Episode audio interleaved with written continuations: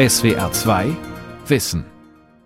General Secretary Gorbachev, if you seek peace, if you seek prosperity for the Soviet Union and Eastern Europe, if you seek liberalization, come here to this gate.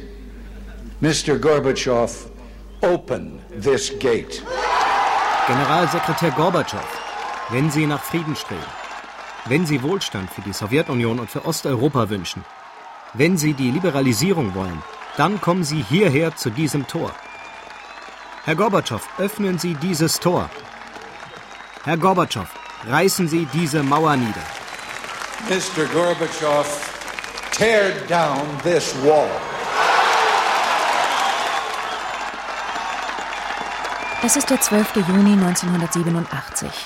Der amerikanische Präsident Ronald Reagan spricht von einer Rednertribüne auf der Westseite des Brandenburger Tores in Berlin. Sein Wunsch, die Mauer in Berlin soll endlich verschwinden. Damit fordert er nicht weniger als das Ende der Teilung Deutschlands. Der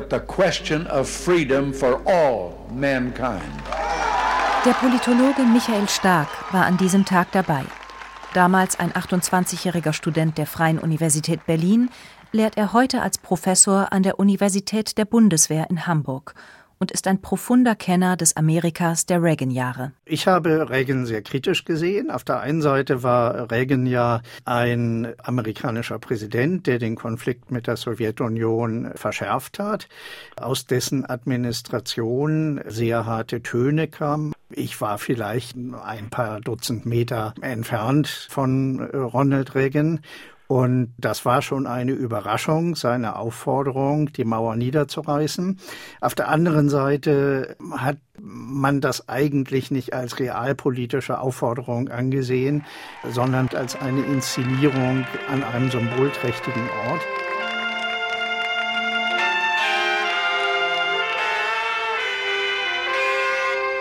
Ronald Reagan, der missverstandene US-Präsident von Michael Hähnel.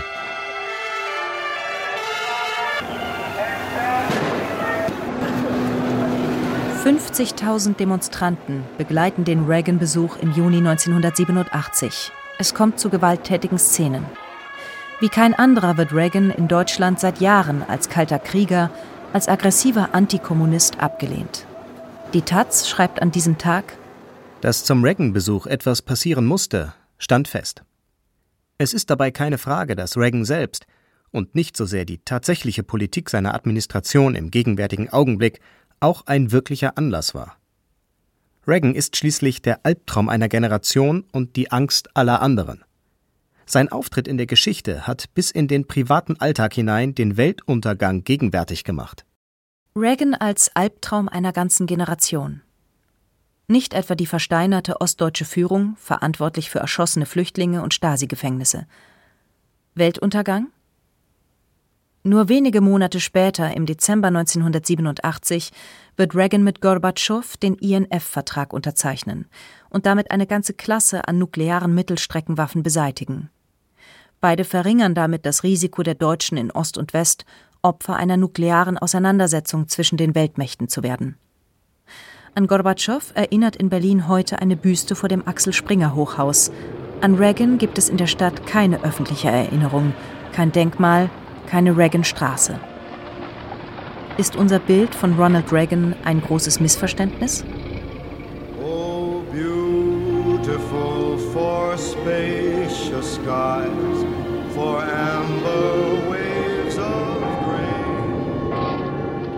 Das Städtchen Tampico im US-Bundesstaat Illinois, 200 Kilometer östlich von Chicago. Ein zweistöckiges Holzhaus, Main Street 111 das Zuhause von Jack und Nellie Reagan. Hier wird Ronald Wilson Reagan am 6. Februar 1911 geboren, in einfachen Verhältnissen. Die Mutter, eine strenggläubige Hauswirtschafterin, pragmatisch, ein moralischer Anker für die ganze Familie. Der Vater ein harter Arbeiter, fleißig, bodenständig und lebenslustig. So beschreibt Ronald Reagan seine Eltern in seiner Autobiografie Ein amerikanisches Leben. Von ihm habe ich auch den Glauben geerbt, dass alle Männer und Frauen, ungeachtet ihrer Hautfarbe oder Religion, gleich geschaffen sind und dass jeder Mensch allein über sein Schicksal bestimmt. dass also sein Schicksal im Leben weitgehend von seinem eigenen Ehrgeiz und seiner harten Arbeit bestimmt wird.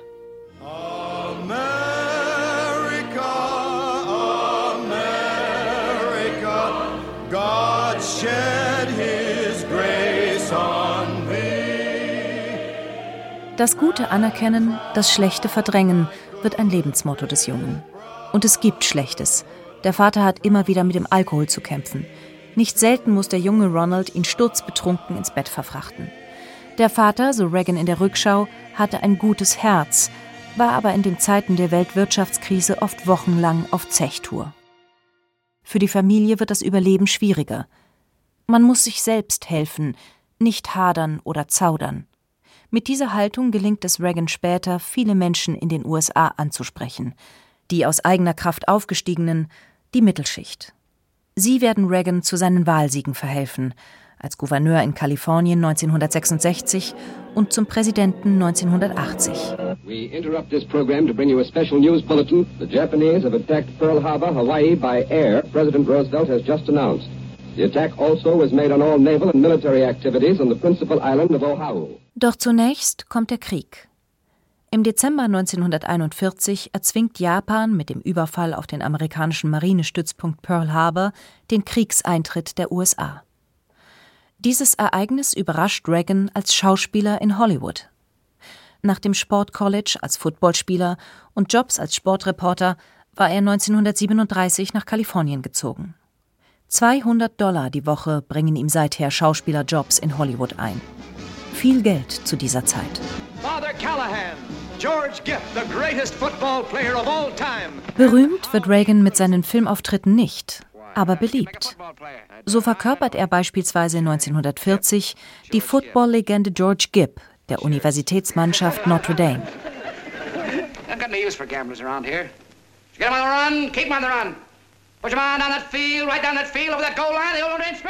Gipper ist seither der Spitzname Reagans. Das Filmzitat Win One for the Gipper für den Gipper gewinnen, wurde zum geflügelten Wort in den USA. 1942 bis 1945 wird Reagan selbst Soldat, kämpft aber nicht an der Front, sondern tritt als Schauspieler in Schulungsfilmen der US Air Force auf. Zuletzt dient er im Offiziersrang eines Captains. Nach dem Krieg arbeitet Reagan wieder als ziviler Schauspieler in Hollywood und als Fernsehmoderator. Zunehmend zieht es ihn in die Politik. Er wird Präsident der Schauspielergewerkschaft, neigt lange den Demokraten zu, schwenkt dann aber zu den Republikanern um. 1967 bis 1975 ist er Gouverneur von Kalifornien. Er wird schnell zum Feindbild linker Protestierender gegen den Vietnamkrieg, aber auch zum Vordenker und zur Integrationsfigur republikanischer christlicher Konservativer. Immer wieder erscheint in seinen Reden, mit deutlich biblischem Bezug, Amerika als Inbegriff der blühenden, leuchtenden Stadt auf dem Hügel, inmitten der tobenden Meere, die Stadt, die Freiheit und Wohlstand für alle Menschen der Welt verspricht. Das kommt gerade bei Gläubigen an und bei den kleinen Leuten, den traditionellen Amerikanern. Die erreicht er. Mit deutlicher Mehrheit gewinnt Reagan 1980 die Präsidentschaftswahl gegen den demokratischen Amtsinhaber Jimmy Carter.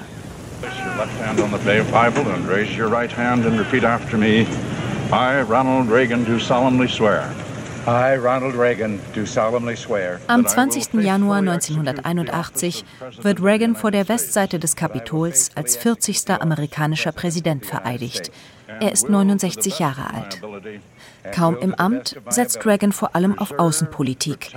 Der sowjetischen Hochrüstung unter dem KP-Führer Brezhnev will Reagan ein eigenes Aufrüstungsprogramm entgegenstellen, um überall auf der Welt dem Kommunismus die Stirn zu bieten. Offen militärisch und zivil, aber auch im Verborgenen der Geheimdienstwelten. Mit Glück überlebt Reagan ein Attentat im März 1981, nur wenige Wochen nach der Amtseinführung.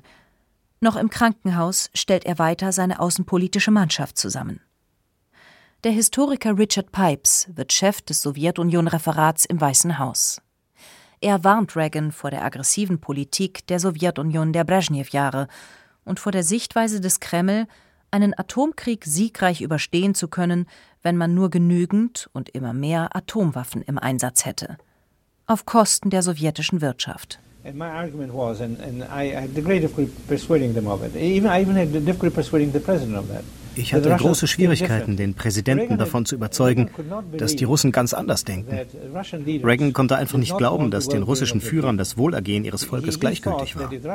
Er dachte, wenn es dem russischen Volk schlecht geht, dann deshalb, weil seine Führer dem Marxismus-Leninismus folgen. Davon können man sie abbringen. Sie würden sich ändern und sie würden Russland Wohlstand bringen.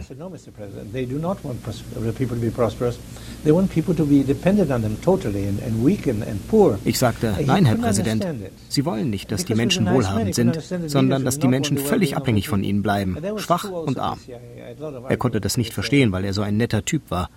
Ich hatte eine Menge Diskussionen. Doch so langsam wurde klar, dass die Russen auch beim Einsatz von Atomwaffen anders dachten als wir. In der damaligen Bundesrepublik hingegen setzen Politik und Öffentlichkeit auf Wandel durch Annäherung, also auf die Kooperation mit der DDR und der Sowjetunion. Konfrontation mit den Regimen in Moskau oder Ostberlin wird vermieden.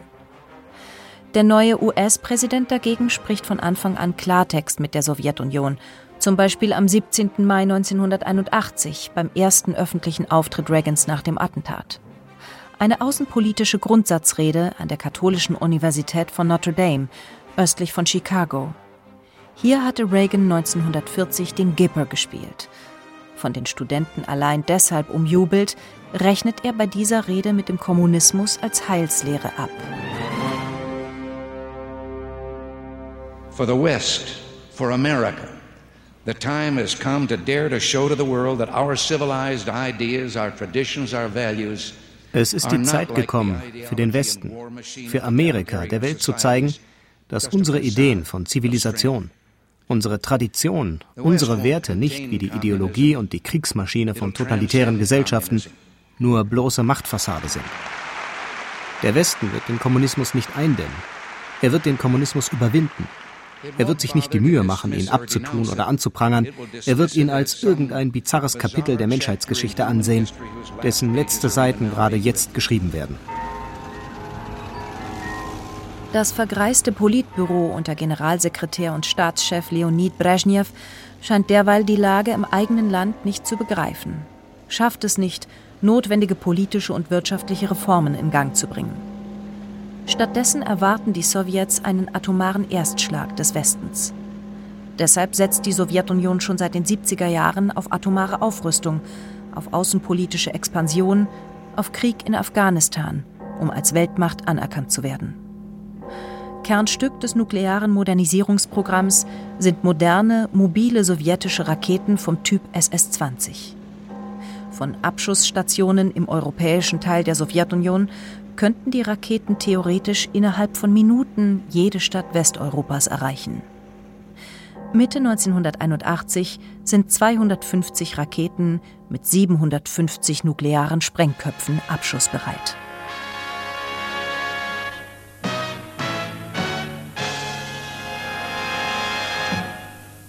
Guten Abend, meine Damen und Herren. Friedlich ist die größte Kundgebung in der Geschichte der Bundesrepublik am Abend in Bonn zu Ende gegangen. 250 bis 300.000 Menschen hatten sich in der Bundeshauptstadt versammelt, um für Frieden und Abrüstung zu demonstrieren.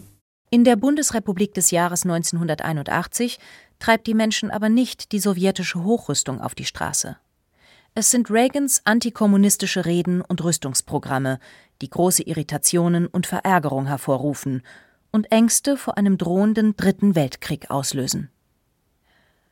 Mit 300.000 Teilnehmern ist die Friedensdemonstration für Abrüstung und Entspannung in Europa im Oktober 1981 im Bonner Hofgarten die bis dahin größte Demo in der Geschichte der Bundesrepublik. Im Zentrum der Kritik der 1979 verabschiedete NATO-Doppelbeschluss. Damit hatte die NATO auf die Bedrohung durch sowjetische SS-20-Raketen reagiert, mit der Stationierung von eigenen Raketen vom Typ Pershing II in Westeuropa. Dagegen protestieren die Demonstranten, aber auch gegen Reagan persönlich. Der Kriegstreiber, der Unberechenbare, der Albtraum einer ganzen Generation. Und in der ersten Amtsperiode äh, hat er ja alle Vorurteile gegen äh, ihn auch bestätigt. Äh, da ist das Reich des Bösen, Sowjetunion, das Reich des Guten, Amerika, also einfach nur schwarz und weiß und gut und böse. Und der Versuch, die Russen und, und den Warschauer Pakt kaputt zu rüsten durch immer mehr Rüstungsprogramme. Erinnert sich Friedbert Pflüger, lange Jahre CDU-Außen- und Sicherheitspolitiker in Berlin. Anfang der 80er Jahre promovierte er in Bonn zum Thema amerikanische Menschenrechtspolitik. Und das haben wir in Westdeutschland damals mit großer Sorge gesehen, äh, weil wir äh, die Befürchtung äh, hegten, dass damit die Entspannungspolitik, die begonnen hatte unter Kissinger und die dann Carter fortgesetzt hatte, dass die beendet würde. Die Befürchtungen bestanden nicht ganz zu Unrecht. Denn Reagan konnte nicht nur flammende Reden gegen den Kommunismus halten. 1981 und 82 ordnet er zahlreiche Geheimdienstoperationen zur aktiven Unterstützung von Oppositionellen in ganz Osteuropa an. Vieles davon ist nach wie vor geheim. 1982 erlässt er die National Security Decision Directive Nummer 54, Sie fasste Maßnahmen zusammen, wie der Einfluss der Sowjetunion in Osteuropa geschwächt werden konnte. So sollte langfristig der Umsturz in den kommunistischen Ländern bewirkt werden. Von der Auslösung friedlicher Revolutionen wird darin gesprochen.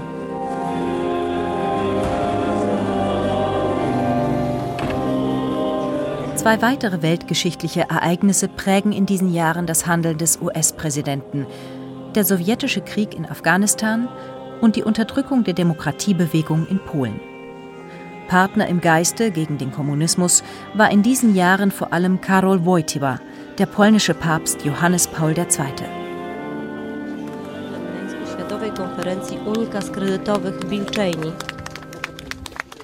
Well, Ronald Reagan was a, was an outstanding president. Uh, actually, uh, it was the first president that I voted for when I was uh, 20 years old. Ein Park im polnischen Gdansk an der Ostsee. Ein Denkmal.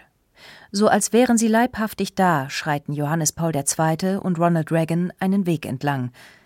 Den Kopf in Sorge gesenkt der Papst, ihm zugewandt zuhörend der Präsident. 2012 wurde dieses Denkmal von ehemaligen Bürgerrechtlern errichtet. Nur wenig entfernt vom Eingangstor der ehemaligen Lenin-Werft.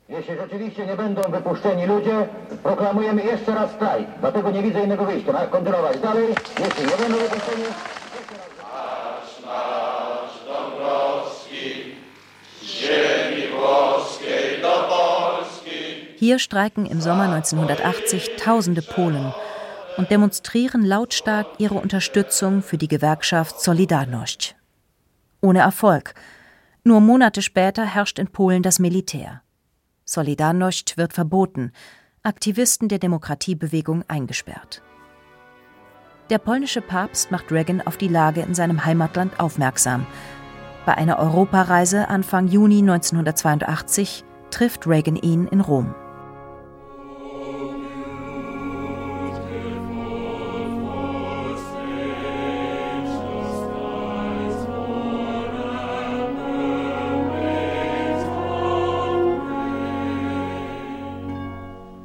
In seinem Tagebuch schreibt er über den Tag in Rom Alle weinten, weil eine Gruppe amerikanischer Priester America the Beautiful sang.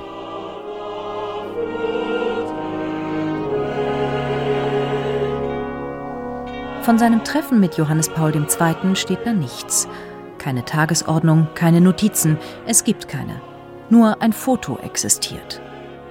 Doch das Treffen liefert die Munition für Reagans Rede am Folgetag, dem 8. Juni 1982, vor dem britischen Parlament. In the communist world as well. Auch in der kommunistischen Welt kommt der instinktive Wunsch der Menschen nach Freiheit und Selbstbestimmung immer wieder hervor. Obwohl es so düstere Erinnerungen daran gibt, wie brutal die Machthaber dieses Streben nach Selbstbestimmung erstickten. 1953 im Osten Deutschlands, 1956 in Ungarn, 1968 in der Tschechoslowakei, 1981 in Polen. Aber in Polen geht der Kampf weiter. Und wir wissen, dass es sogar diejenigen gibt, die für die Freiheit innerhalb der Grenzen der Sowjetunion selbst leiden. Und was machen wir in den westlichen Demokratien, wenn dieser Trend zur Freiheit anhält? Wenn wir im Rest dieses Jahrhunderts Zeugen werden, wie überall Freiheit und demokratische Ideale allmählich wachsen, dann müssen wir aktive Maßnahmen ergreifen, helfen, für sie zu Felde zu ziehen, im Kampf für die Demokratie. Polen, sagt Reagan in dieser Rede weiter, liege genauso weit entfernt von Moskau wie von Brüssel. Werde es nicht Zeit, die Polen wieder nach Europa zurückzuholen? Das war ganz im Sinne des polnischen Papstes. In Deutschland wurde von dieser Rede Ronald Reagans in der Öffentlichkeit nur wahrgenommen, dass Reagan, wie er es in der Rede wieder einmal ausdrückt, den Marxismus-Leninismus auf den Müllhaufen der Geschichte werfen wolle. Sein Aufruf, eine große Kampagne des Westens zur Beseitigung von Unfreiheit und Unterdrückung im Osten zu starten, fand dagegen in Deutschland keine Beachtung. Am gleichen Tag schreibt der Spiegel Ronald Reagan ist zugleich Weltschreck, und gutherziger Großvater, kriegslüsterner Friedensfreund und friedensliebender Krieger. Er ist ohne Frage einer der ideologischsten Präsidenten der USA. Ein Mann, fest entschlossen, seine simplen Gedanken durchzusetzen. Entschlossen beginnt Reagan gegen Ende seiner ersten Amtszeit auch ein Programm zur Weltraumbewaffnung. SDI, Strategic Defense Initiative, auch Krieg der Sterne genannt. Here an artist's projection of the president's vision spanning into space, a layered defense to protect the country from nuclear devastation. Im Grunde ein Milliardenprogramm zur Schaffung technologischer Überlegenheit gegenüber der Sowjetunion. Eine Vision computergesteuerter Kriegsführung.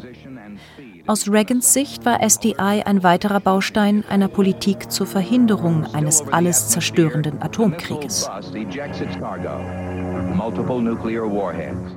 November 1984.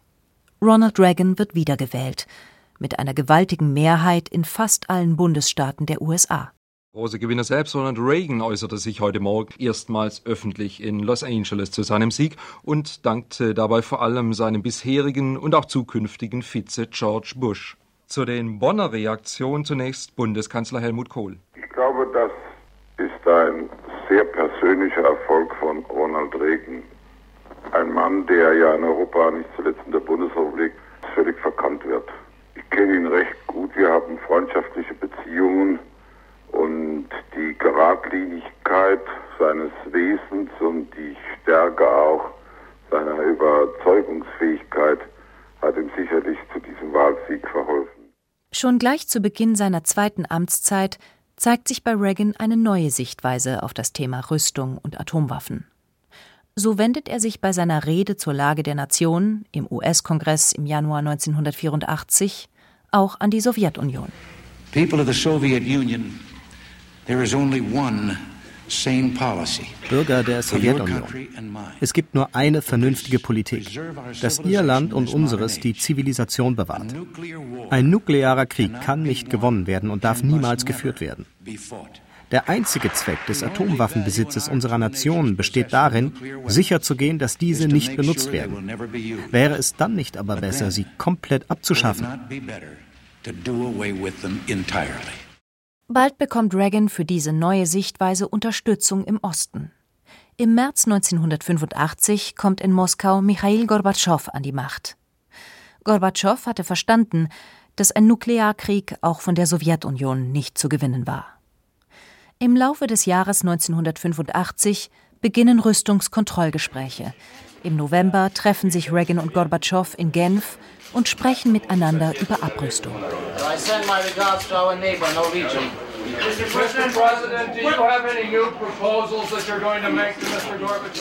Beim Gipfel von Reykjavik 1986 führen sie die Gespräche weiter und 1987 unterzeichnen beide den INF-Vertrag, über die Vernichtung nuklearer Mittelstreckenraketen. Der Politologe Michael Stark. Und ich würde in der Tat äh, Reagans Verdienste nun nicht sehen bei irgendwelchen CIA-Operationen, sondern als in dem Moment Gorbatschow seine neue Politik begonnen hat, Reagan ja gesagt hat, das nehmen wir ernst. Wir nehmen Gorbatschow beim Wort, wie es auch Hans-Dietrich Genscher, der deutsche Außenminister, damals gesagt hat. Wir verhandeln und wir kommen zur Rüstungskontrolle und Abrüstung und dann auch zum Wandel der Systeme. Das ist, denke ich, glaube ich, wirklich die historische Leistung von Ronald Reagan, diese Chance ergriffen zu haben und konstruktiv geantwortet zu haben. Die positive Entwicklung beim Thema Abrüstung wird überschattet von der sogenannten Iran-Contra-Affäre. Im Herbst 1986, kurz vor dem Treffen mit Gorbatschow in Reykjavik, flog sie auf. Über Tarnfirmen hatten die USA Waffen an den Iran verkauft, von den Erlösen antikommunistische Rebellen in Nicaragua, die sogenannten Contras, finanziert. Alles an Parlament und Öffentlichkeit vorbei, im Geheimen, obwohl der Kongress jede Unterstützung der Contras verboten hatte. Reagan drohte deshalb sogar ein Amtsenthebungsverfahren. Doch eine einberufene Untersuchungskommission konnte nicht abschließend klären, inwieweit Reagan in die Affäre verwickelt war. Bis heute ist unklar, wie viel er von den Vorgängen wusste.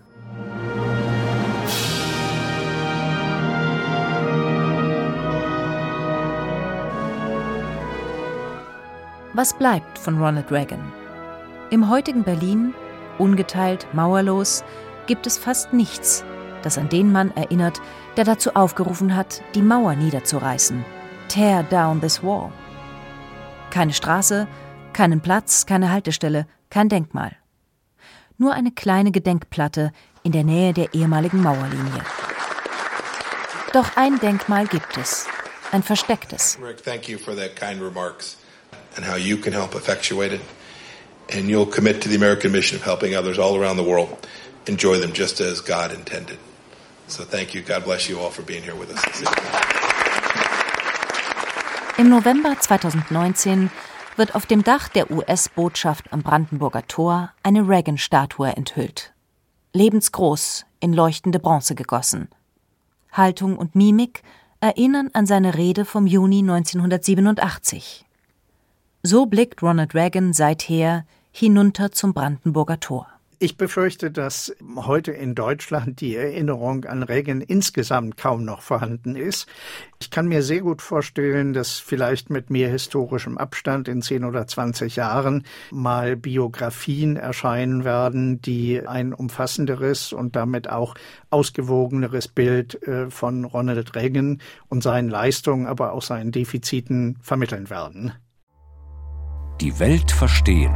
Jeden Tag. SWR2 Wissen. Manuskripte und weiterführende Informationen zu unserem Podcast und den einzelnen Folgen gibt es unter swr2wissen.de.